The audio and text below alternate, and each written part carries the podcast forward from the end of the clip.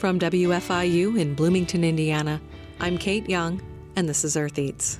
After the peace, whenever that comes, we will have land that will have to stay out of production for years because it is so heavily mined or full of cluster bomblets. This week on the show, we talk with geographer Elizabeth Cullen Dunn about the current food landscape in Ukraine. We discuss what the future may hold for farmers and food producers as the war with Russia drags on and the country faces land reform at the start of the new year. Oh, and we also talk about ice cream, current shipping challenges in Ukraine, and the meaning of an ice cream cone in former Soviet bloc countries. That conversation is just ahead. Stay with us. Thanks for tuning into Earth Eats. I'm Kate Young. When we pay attention to national and international news stories, the further away from our own experience and location, the more difficult it can be to relate to the stories and to make connections between the various actors and forces and to understand the consequences of, say, for instance, policy or budgetary decisions. U.S. funding for the war in Ukraine is one of those issues that can feel abstract and distant and difficult to wrap your mind around. My guest today has been following the conflict in Ukraine and paying particular attention to some of the food stories unfolding in the region. She has a real knack for storytelling and for offering examples that bring some of the larger issues into sharp focus. Elizabeth Cullen Dunn has been on our show several times before, talking about macaroni in refugee camps, consolidation in the meat industry, refugees working in meat processing plants in Colorado, and alternatives to humanitarian food aid at the Polish Ukrainian border at the start of the war with Russia. She's back on the show to share her observations and thoughts about current and possible future foodways in Ukraine. Welcome, Elizabeth Dunn, to Earth Eats. Thanks. Once again, it's great to have you. Thanks, it's great to be back. Could we clarify your titles and positions About two weeks ago, I became the Associate Dean for Graduate Education in the College of Arts and Science. And I am also still the Director of the Center for Refugee Studies. I am also a professor in geography, and for at least a little while longer, I'm also the Director of the Institute for European Studies. So it has been very busy lately, yeah. That's a lot of directorships and Yeah, you, you So can sleep forth. when you're dead. I know you traveled to Poland this summer through a Fulbright. Is that correct? Yeah, I was the Fulbright Distinguished Lecturer at the American Studies Center at the University of Warsaw. And that was a real advantage because it let me be in Warsaw, which is the place where the biggest number of Ukrainian refugees are concentrated now. And it let me spend some time with that community, which I did mostly by making camouflage nets. It turns out you cannot automate the process for making camouflage nets to cover tanks and other kinds of military equipment. And so I went several times on weekends to go sit with Ukrainian folks, people who had been resident in Poland for a long time or people who had come since the war. And we got to talk while we were weaving these enormous camouflage nets. Wow. Okay. I know this isn't really food related, but what do you mean by weaving? Do you mean hand tying or like what? They set up the kind of grid work with like paracord for a camouflage net, but somebody has to actually weave the strips of cloth that have been dyed green and brown through that paracord matrix. And you have to do that by hand and you have to randomize color and, you know, all of those things to make it look like foliage. Okay. That makes sense. I can picture that now. So, what kinds of things did you learn? Well, one of the most interesting things is that the majority of refugees are going home to Ukraine, even though the war is still going on. So the war has largely been contained now to the front line, which is in eastern Ukraine. And so it's going through places you heard about in the news, Bakhmut, for example, um, Zaporizhia. And it has become a grinding war of attrition in which both sides are losing enormous numbers of people. So they're guessing that it's hit about a quarter of a million deaths on each side. That's a lot of people. On the flip side, there has been since the Ukrainian military pushed the Russians out of Kiev, Western Ukraine has become comparatively safe. There are missile attacks on Kiev almost every night, but the air defense system is largely working. And so fatalities and casualties from that have become limited. And in many towns in Western Ukraine, it's been months since they've had a strike.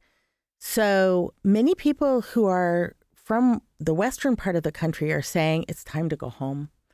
They've been separated from their husbands and sons because men between 18 and 65 cannot leave the country. So women and children have been on their own outside of Ukraine and they have had a lot of challenges in finding work. Housing is astronomically expensive for them. The kids are having a hard time learning, so they have part time internet school in Ukrainian. In Poland, they've been welcomed into Polish schools, but that has its own challenges. So a lot of families are just going home. That was a surprise to me. I did not think I would see that. One of the interesting things, though, is one of the sources of income for Ukrainian women in Warsaw was making uh, cakes and pierogies and blini and other foods and selling them via Facebook. So hmm. there was a Ukrainian family that lived in my apartment the year before I was in it, and it was a tiny little apartment, like maybe 400 square feet. Mm-hmm. And there was two women and two children living in it, and they were running a pierogi factory out of a kitchen that you almost could not turn around in. Um, wow! So that was that was really bold. I thought that was really brave, and ha- eh, these elaborate hand decorated cakes for celebrations have become a sort of Ukrainian home production specialty. Huh. So I still see ads for those on Facebook almost every day, which makes me a little nostalgic. But they have occupied an important part in the food business. I taught a class actually on food and labor in the American food system at the University of Warsaw, but I had my students out interviewing non Polish people in the Polish food business, mm-hmm. which was super interesting because Poland was ethnically very homogeneous since the end of World War II. And it has now become an immigration destination because it's inside the European Union. And what we found out was that the food business, just like in the United States, has become very ethnically diverse. Whether it was Mexican food or it was Chinese food or it was Polish food, in a lot of kitchens, those kitchens are being run by Ukrainian chefs. Oh, I see. So it's not Mexican food being made by Mexican immigrants. No, it is Mexican food being made by Ukrainian immigrants. Okay, that sounds interesting. yeah, it's really interesting. There are certainly some really high end Ukrainian restaurants in Warsaw. One's right across from the Russian consulate. So whenever there's a protest, you know, everyone meets in front of the Ukrainian restaurant to say mean things to the Russians across the street. But the Ukrainians have permeated the food business in retail food. So that has been a really interesting development. Interesting. So, did you eat at any of these restaurants? I did. Ukrainian food is don't tell them I said this. It's a lot like Polish food. They're very, very close, but people squabble over the details. So, like borscht in Poland is clear and uh, with little dumplings called ears, uszki, in them. But in Ukraine, borscht still has big chunks of cabbage and potatoes and beets. And so there's there's the open borscht war, which is going on right now. Interesting. So you have told me in the past that you were doing research on milk or on milk production. Yeah, so a group of us, including Diana Mincyte and some of our Ukrainian colleagues, got really interested in the question of land reform. And one of the things that has happened during the war is that the Zelensky government has used its martial law powers to pass a lot of highly neoliberal reforms to open Ukraine further to foreign investment. And they see that as really important to the post war reconstruction. One of the things they have done is starting January 1st, agricultural land, which up until now could not be bought and sold, will be saleable. And that is going to change everything. Hmm. So let me let me just back up for yes, a minute please. and tell you a little bit about the history, which is that as a part of the Soviet Union, Ukraine was collectivized in the 1930s, which meant that land was pulled away from private landholders, private farmers, and reallocated into these big collective farms. And the idea was that you could gain an economy of scale and produce more food more efficiently if you did that. Of course, the result was a massive famine in Ukraine, but the collective farm structure stood all the way until the 90s with some changes and adaptations. After the fall of the Soviet Union in 1991, agricultural land was reprivatized to its original owners who had given it up in the 1930s or the 40s or the 50s, depending on when, or those people's heirs. And you can imagine this was a very complicated process because the land itself had changed in the interim time. Anthropologist Katherine Verdery talks about the elasticity of the land. And it's true that, for example, if you owned land from here to the edge of the river, well, the river may have come in 40 feet over this time, it come oh. in mm. towards your land, coughing up more dirt on the other bank through silt and other kinds of deposits. The land itself had changed. Finding out who was the legitimate heir to this land proved to be very difficult. But eventually, the collective farms were dismantled and their assets were parceled out largely to their members, who began operating small family farms of pretty small size, like two to five hectares, which is enough to f- support a family, but not enough to produce anything in very big quantities.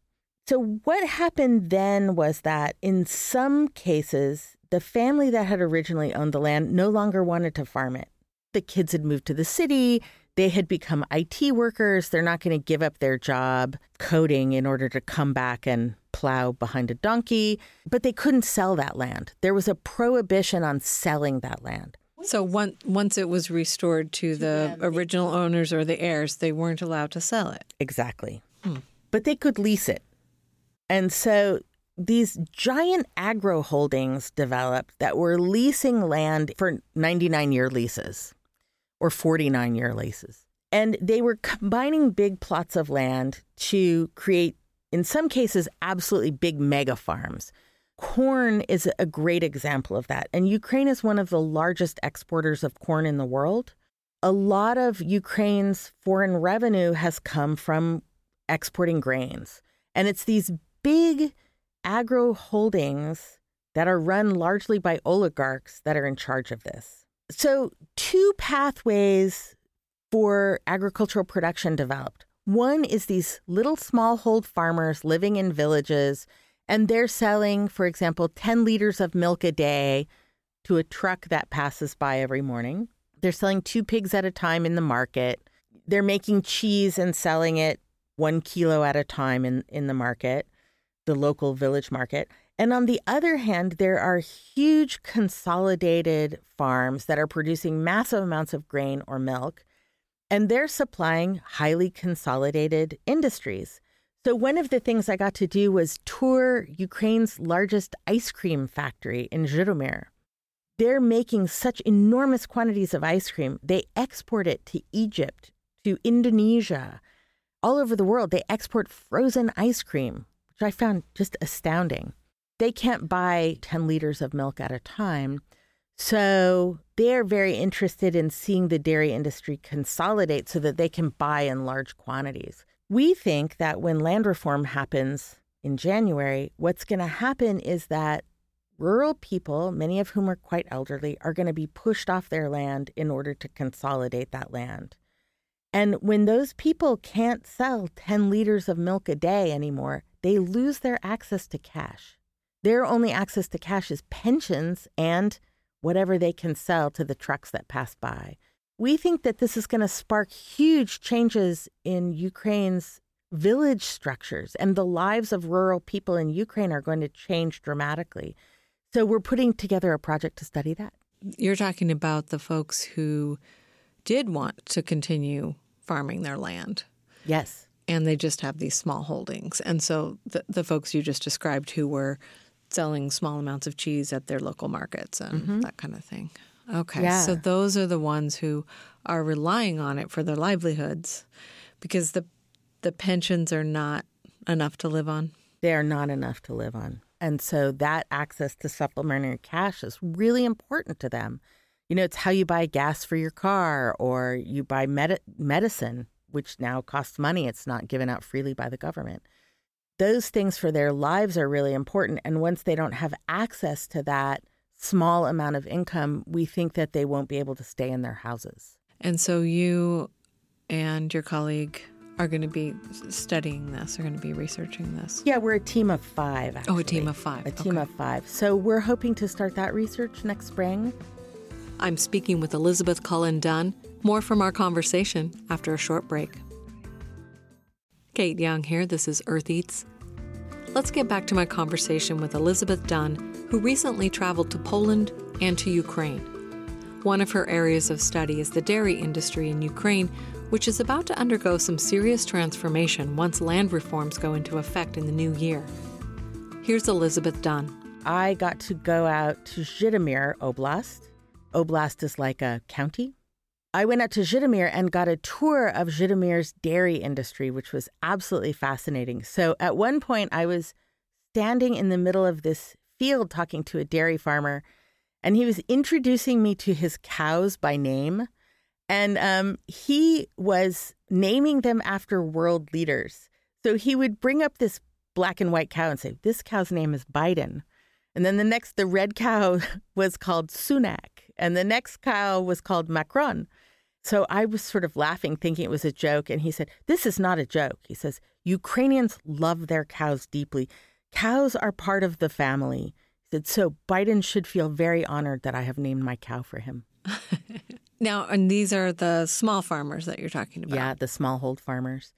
One of the other interesting things I found out about was on the highly industrialized side of the dairy business. At the ice cream factory, one of the people we talked to was their logistics manager, who was really open about how difficult it was to ship ice cream around the world and keep it frozen when he could no longer use seaports. So they had been loading ice cream into refrigerated containers for container shipping and shipping it out of the Black Sea, out of ports near Odessa, and shipping it through the Black Sea onto foreign markets like Egypt, for example. I was shocked. China, they were shipping ice cream from Ukraine to China. But now it has to all go over land. And the issue at the border has become very severe because the European Union has been putting a lot of pressure on Ukraine about exports. As a animal based product, anything made of milk has to have a veterinary inspection. And the wait for veterinary inspection on the border was now 12 to 14 days when we were there. Wow. It's a long time for ice cream. That is a long time for ice cream to sit in a truck. Yeah. And you're paying to freeze that truck the whole time in the middle of summer. So that was a huge challenge for them. And they were constantly moving and shifting based on their reports of the length of border crossing, trying to reroute their trucks through Romania or Poland or wherever they thought they could get through the fastest. That's interesting about the ice cream shipping and it being frozen because I think I had some idea that, I don't know, that maybe they make sort of the ice cream product, then it goes to the ice cream place locally and they do the freezing and the churning or something. But I'm sure that there's some that just the whole thing is already made and has to be frozen. Well, this is a legacy of the Soviet period, actually. And there was a historian named Jenny Leigh Smith who studied the history of ice cream in the USSR, which was fascinating. it um, sounds. So, so at the end of World War II, there were zero commercial freezers in the entire Soviet Union. By 1960, you could get ice cream in every town or village of the USSR. And if you can imagine the enormous amount of industrial change that has to happen for that, I mean, it's a significant transition. But one of the things that happened is that the Soviet government wanted things like ice cream to be a sort of promise about the sweetness of the future, the radiant future. In the radiant future, we would all have ice cream. And so they hoarded all the sugar for state factories. And so it was hard to buy sugar yourself in the store. There was acute shortages of sugar. A lot of times you needed ration coupons for sugar, but the state factories that were making ice cream got sugar and they would make these frozen confections on a stick or in a cone that were individually wrapped. And so you would buy these either from a, a street cart or from a freezer in a small local shop. So people didn't have freezers in their homes that you could stick a gallon brick of ice cream in. They bought them when they were out of the home and they ate them out of the home.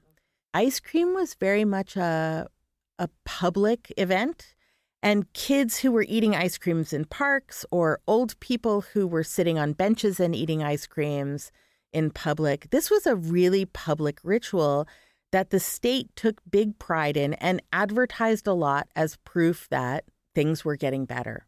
In the USSR, you can now buy gallons of ice cream, of course, and people have German refrigerators, although generally smaller than our refrigerators and freezers here.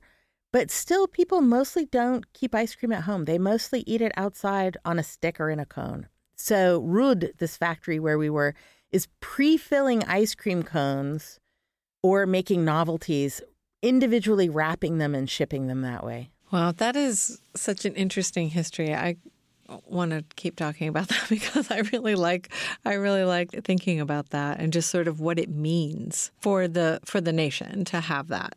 Well, you had a centrally planned economy in the USSR. And central planning means that the government invests most in heavy industry and much less in consumer products. So consumer products were constantly in shortage when they existed, they generally existed as industrially produced products that were being pumped out by factories that the center controlled through central planning. So it was much easier for the central planners at the Ministry of Agriculture to move 50 tons of sugar to a factory than to move five pound bags of sugar to individual households. And so they concentrated on these kind of centrally planned productions. And that's what they did. And then ice cream just happened to be chosen as a symbol of this, like, yeah, but life is sweet, or look at how good it, it is. Yeah. And Jenny, for people. Jenny Leigh Smith um, had these great advertisements and propaganda pieces around ice cream that she had collected from the 50s and 60s into the 70s, actually. And that was exactly the claim that the state was making that that the economy was getting better, that people were happier, that life had now spaces for pleasure and relaxation. And the proof of that was that you could buy ice cream on a stick. That's brilliant, really.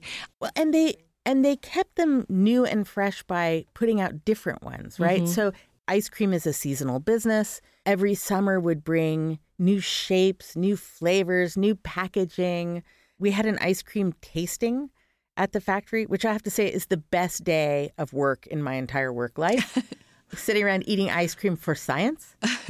and they were showing us exactly all of the new products, all of the novelties for the 2023 season. So it was, you know, cherry chocolate chip and chocolate coating, and it was ice cream cones that had chocolate in the bottom and then ice cream on top and all of these different kinds of packaged goods that they were sending out as new things for the season. Neon green popsicles were one too. I was I was a bit surprised by those, but they were a huge hit and they were selling a lot of them.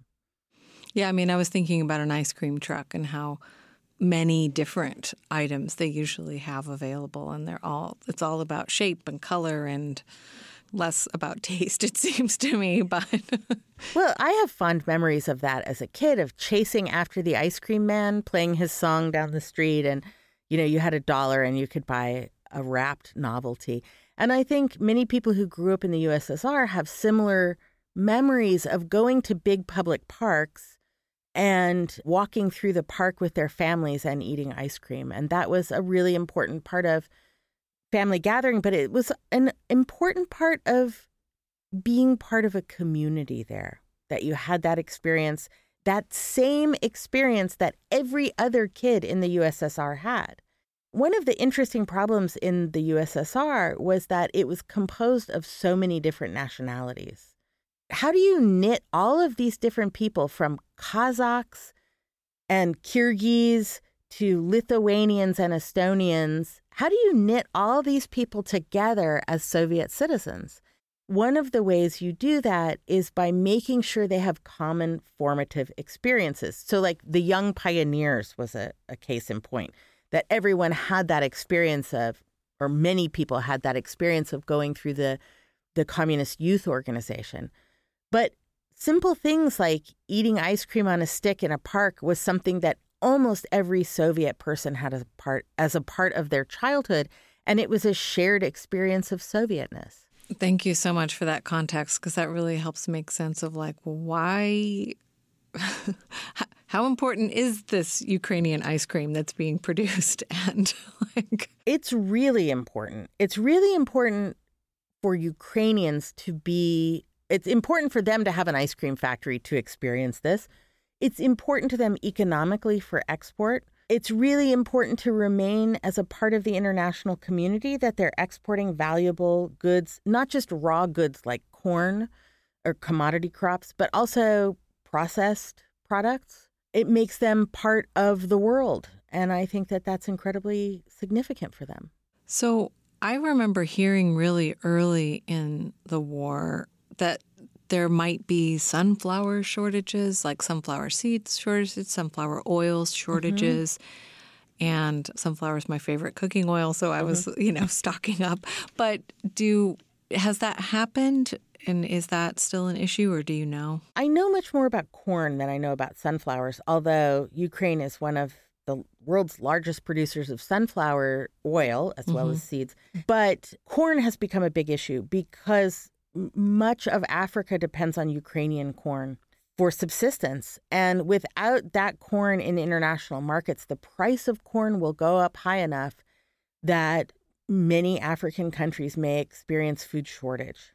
That's really significant. And Russia had agreed in 2022 to let Ukrainian corn exit via the Black Sea ports. And now they have backed out of that deal, which means that all corn transiting out of Ukraine now must go overland or risk being bombed.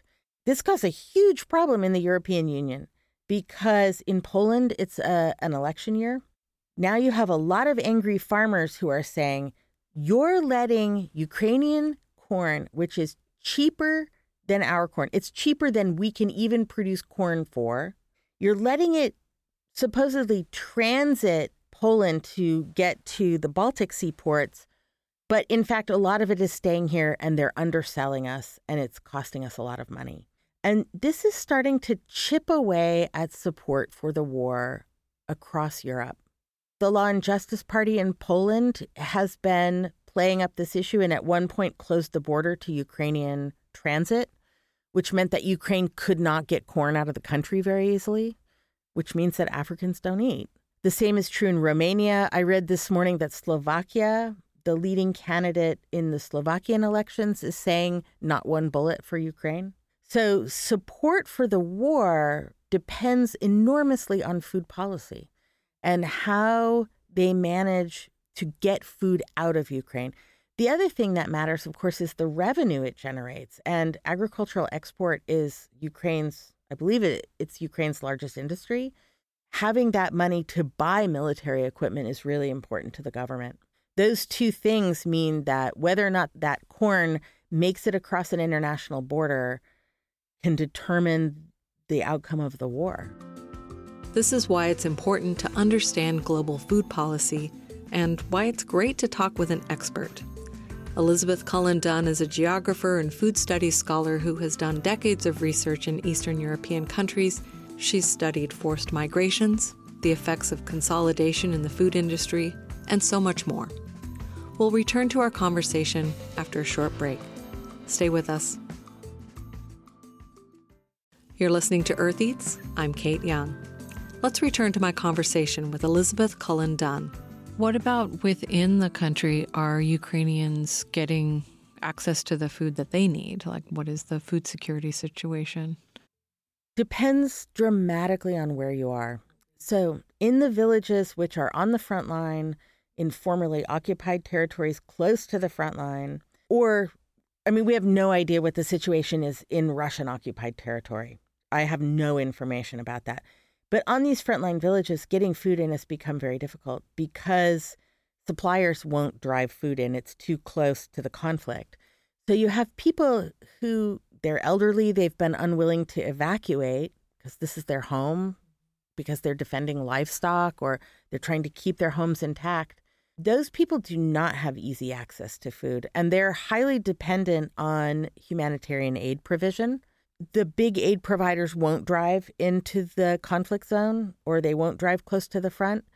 So, a lot of this is being provided by volunteer aid providers who are bringing in van loads of food. Uh, the same is true of medicines. Hmm. And so, by, by volunteer, do you mean sort of like what you were talking about before, these kind of scrappy grassroots everyday citizens saying we got to get some food to people and we don't have these restrictions of can't go in this war zone so we're going absolutely um, it's poles it's ukrainians it's people who are private citizens organizing and funding these convoys of aid and driving them in in small vans. And that's still really important for frontline villages. But the interesting thing is if you're in Kiev or I was in Zhytomyr, the food situation is completely normal. The stores are full of food in Western Ukraine. I remember at one point I went out and I had one of the fanciest dinners I have ever had. I mean, liver pate in beautiful glossy globes that were covered with this sort of like opaque aspect, but it was delicious. It sounds bad, but it was delicious. You know, a duck salad, uh, champagne. I think I paid $23 for the whole meal because the prices are so different. You can go to a cafe. The drink this summer was the Bumble, which is orange juice and espresso mixed together. And you know it's good? Espresso tonic is the other one. That's pretty good. Espresso and tonic water together. So people are sitting in cafes drinking bumbles and espresso tonics, and life is completely normal. I went out and had a beautiful fancy dinner. I went back to the hotel, went to sleep, and at 2 a.m., the air raid sirens went off, and I just about hit the ceiling. Most Ukrainians can sleep through it now, but I could not. I'd forgotten about it. And all of a sudden, life is completely abnormal. In Zhytomyr, about three days before I arrived, the Russians had struck an ammo dump just outside of town, I think still inside city limits. And the fireball and the shock wave were so strong that it blew out windows all over town. Life all of a sudden is really abnormal, and then it immediately sort of snaps back to normal, and you go back to sitting in cafes, having cappuccinos, and discussing literature. The war is strangely intermittent in those places. But in those frontline communities, it's it's anything but. It sounds like in the frontline communities, it is nonstop.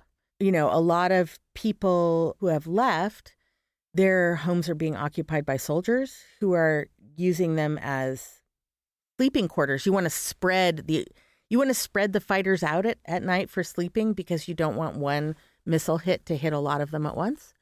The Russians made that mistake and the Ukrainians blew up about 400 soldiers in one hit.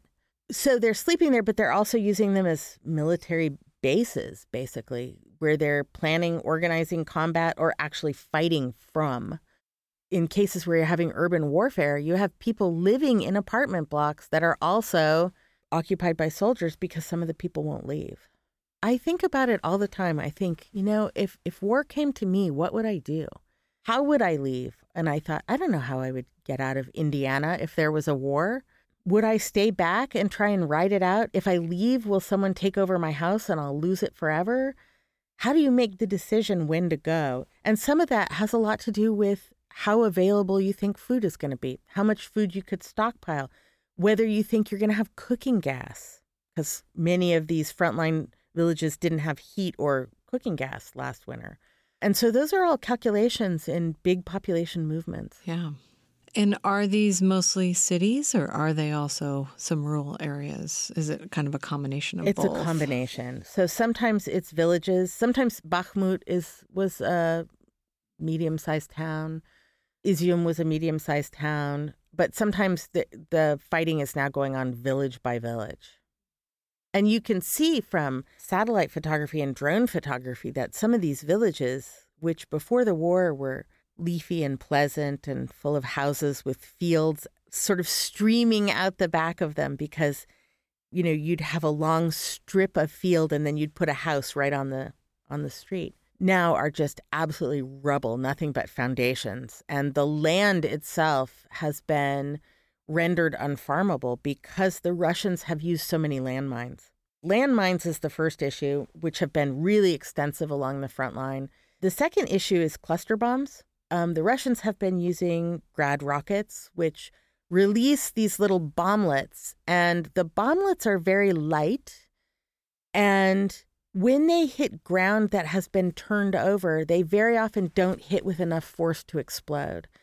So those bomblets can stay for months or years or decades until somebody finds them, usually a kid, doesn't know what they are, picks them up, and blows their arm off. So the United States recently authorized the transfer of cluster munitions to Ukraine. So now Ukraine will be seeding all of the territory on the other side of the line of contact with cluster munitions. And this is going to be an issue for decades to come. After the peace, whenever that comes, we will have land that will have to stay out of production for years because it is so heavily mined or full of cluster bomblets. Yeah, I remember hearing that on the news, the talking about the cluster munitions. When I was in Georgia um, after the Russian invasion, I was once sitting in my friend Rezo's garden, and my kid was about six. And he came up, he'd been playing in the back of the garden and came up with this object and said, What's this? What's this? And Rezo just went white and said, Put that down very carefully. And once we he put it down, it was a it was a cluster bomblet. We could see that it was empty. It had already detonated, but there was that 10 seconds of absolute fear that my kid had picked up a cluster bomb. Wow. And that was in 2009. I think the the really hard thing for most Ukrainians has been there is not a single person who has not lost somebody they care about. The loss of life has been so significant there was recently a, a quite well known writer, Victoria Amelina, who was with a delegation from South America and they had wanted to see the front. And so she was with him in one of the only remaining restaurants, which is like where aid workers hang out and soldiers were hanging out. And it was a pizza place. And the pizza place was bombed by the Russians while they were in it, and she was killed. And this was a wound to the national psyche. So there's that. There's people coming home with really grave injuries, and there will be many, many thousands of them, hundreds of thousands of people who are returning with limb loss, with permanent injuries to their faces. And Ukraine as a society is going to have to figure out how it will contend with that degree of of profound damage. I mean, this is just an important reminder because a lot of us, the way that we're hearing about the war is just as it moves in and out of the headlines, and some stories end up covering up the amount of coverage that we get from the war, and then it comes back up again. And I just feel like it's just ongoing, and people's lives are being affected every single day by this and it's like it's it's easy to lose sight of that yeah. level. And especially as it's not interesting anymore right? There was a graphic in the new york times a couple of weeks ago that showed how much territory had been gained or lost since january of 2023 and it was almost none. I mean it, it has been an absolute stalemate and so it's not interesting anymore. People are moving on it's boring they want their money back for domestic purposes and the, there's a real danger in that because if we back away from Ukraine and if the Russians take over that territory, it's not clear that they're going to export corn to Africa. We could have a massive famine on our hands in Africa if we can't figure out how to get that corn out of Ukraine. It's not clear that the Russians won't come into Poland. I think that's a very real possibility still. I think you choose where you're going to fight this war. You can fight it in Ukraine, or you can fight it in Poland, or you can fight it in Germany, your choice. But not fighting it is really not a choice. We will be engaged in this war for the foreseeable future.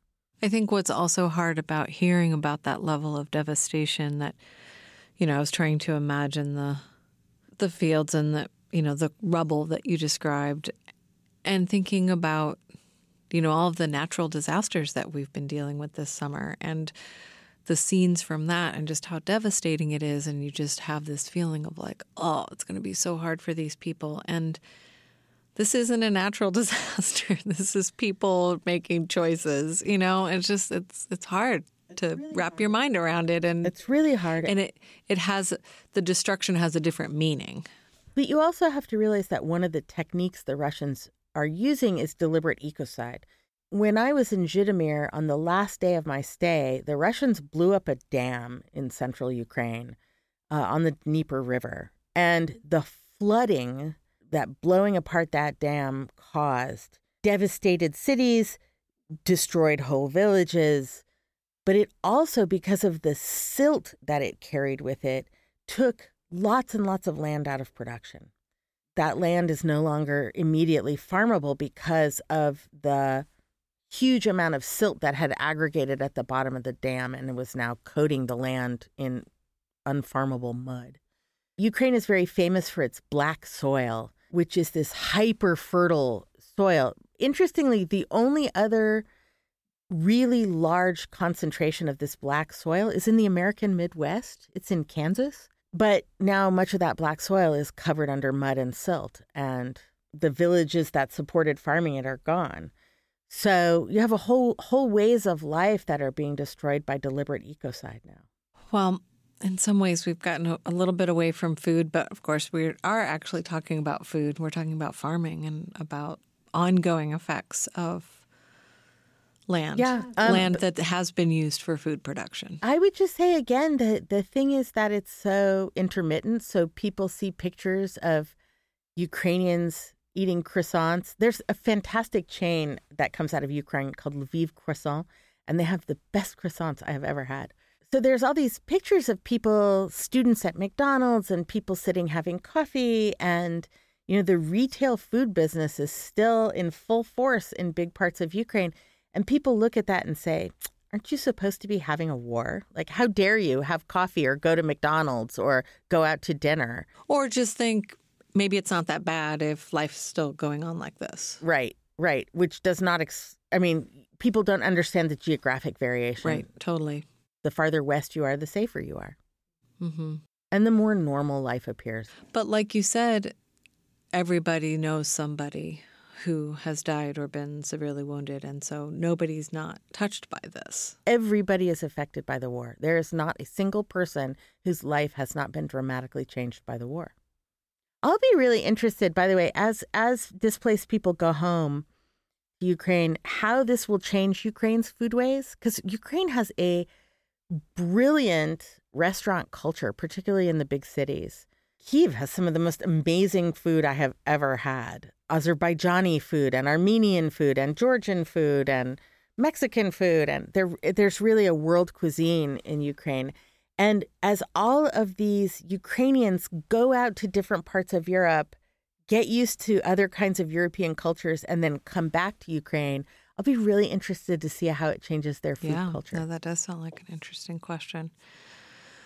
So, can you say what's next in terms of your research with this? Is is it going to be focused on the dairy? Yeah, we're we're trying to understand these land grabs through the lens of milk and trying to understand how when there's not local production, local cheeses, people selling fluid milk in the marketplace, people selling butter in the marketplace that they've made at home, yogurt Yogurt is another big one. How is this going to change people's livelihoods? How is it going to change the way people eat? How is it going to change rural urban relations? So we'll be interested to see what happens. Whether this consolidation happens, we don't know, but we're going to start tracking and seeing what's going to happen. And we're also doing that in a geographically variable way. So we think what happens towards eastern Ukraine and what happens on the west side could be really different with more consolidation happening in the West than in the East. So we will be watching that. And um, I hope I get to go back. I had not spent a lot of u- time in Ukraine before the war. I had been there a couple of times when I was doing work on meat export, but that was years ago. And I have just fallen in love with Ukraine. It is such a deeply cultured, unbelievably beautiful place. and the countryside is just gorgeous. I'm, you know, standing out in the middle of a field of cornflowers, and you just think it's the most beautiful thing you've ever seen in your life. So I hope I get a chance to go back. I just wanted to mention too that you have also done you've also studied and looked at consolidation in other places including the US. Like that was one of the things we were talking about in the meat industry and around COVID. Yeah, consolidation has kind of been a theme in my work for 30 years. So I originally started out working in Poland right after the fall of the Ber- Berlin Wall looking at the food business there and trying to understand what foreign direct investment meant so, what happens when a company like Gerber Baby Food comes in and takes over a baby food factory in Rzeszów, Poland, which, by the way, used to be the middle of nowhere and is now the most geopolitically important city in Poland, I think, maybe in the world, because it's where all the weaponry going to Ukraine transits. I was really interested in those processes of foreign direct investment and consolidation in Poland. And so I'm just following that 30 years later into Ukraine and trying to understand what those reforms will mean when they take place in a post war environment.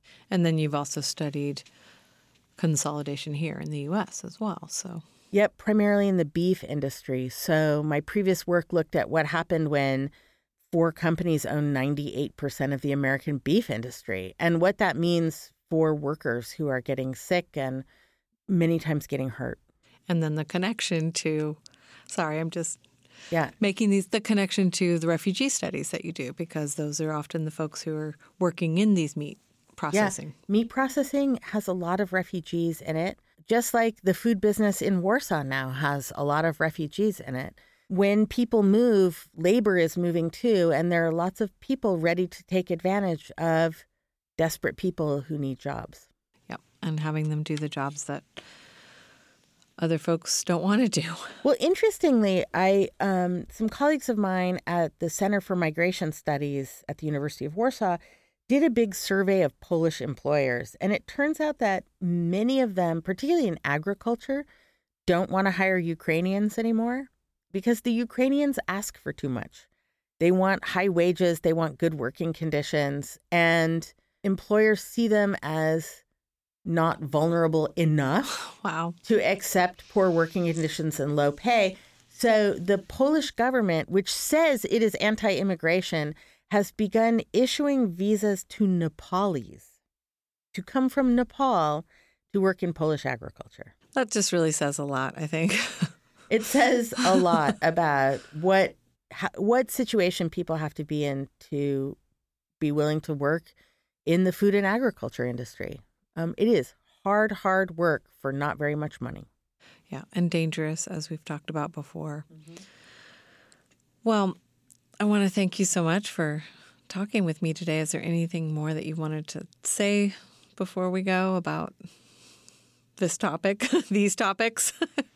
I always say that if you want to eat, then you should support immigration. But now I'll say if you care about other people eating, if you care about people in less developed countries eating, if you care about avoiding famine, you have to think about how places are interconnected. And there are people in American politics who say we should abandon Ukraine and we should walk away and leave Ukraine on its own to fall to, to Russia because this isn't our fight. But you know, it is our fight. It will be our fight. If you have people starving in Africa, you have then people who are on the move towards Europe trying to get in and dying in the Mediterranean Sea. If you have people starving in Africa, you have people who are vulnerable to radical Islam or who will sign up for other radical political movements trying to improve their situation. If you don't support the war in Ukraine, you can create instability throughout Europe and throughout the rest of the entire world.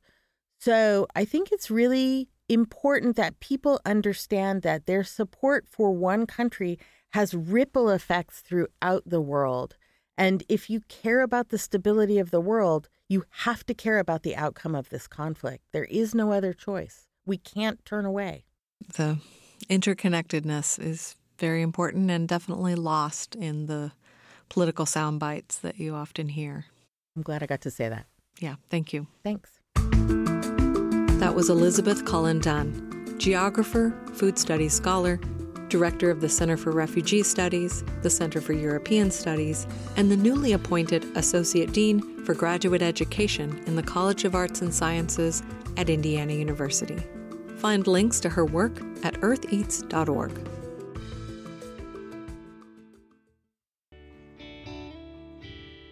That's it for our show this week. Thanks for listening, and we'll see you next time. The Earth Eats team includes Violet Barron, Eoban Binder, Alexis Carvajal, Alex Chambers, Mark Chilla, Toby Foster, Daniela Richardson, Samantha Schemenauer, Peyton Whaley, and Harvest Public Media. Earth Eats is produced and edited by me, Kate Young. Our theme music is composed by Erin Tobey and performed by Erin and Matt Tobey. Additional music on the show comes to us from Universal Production Music. Our executive producer is Eric Bolstridge.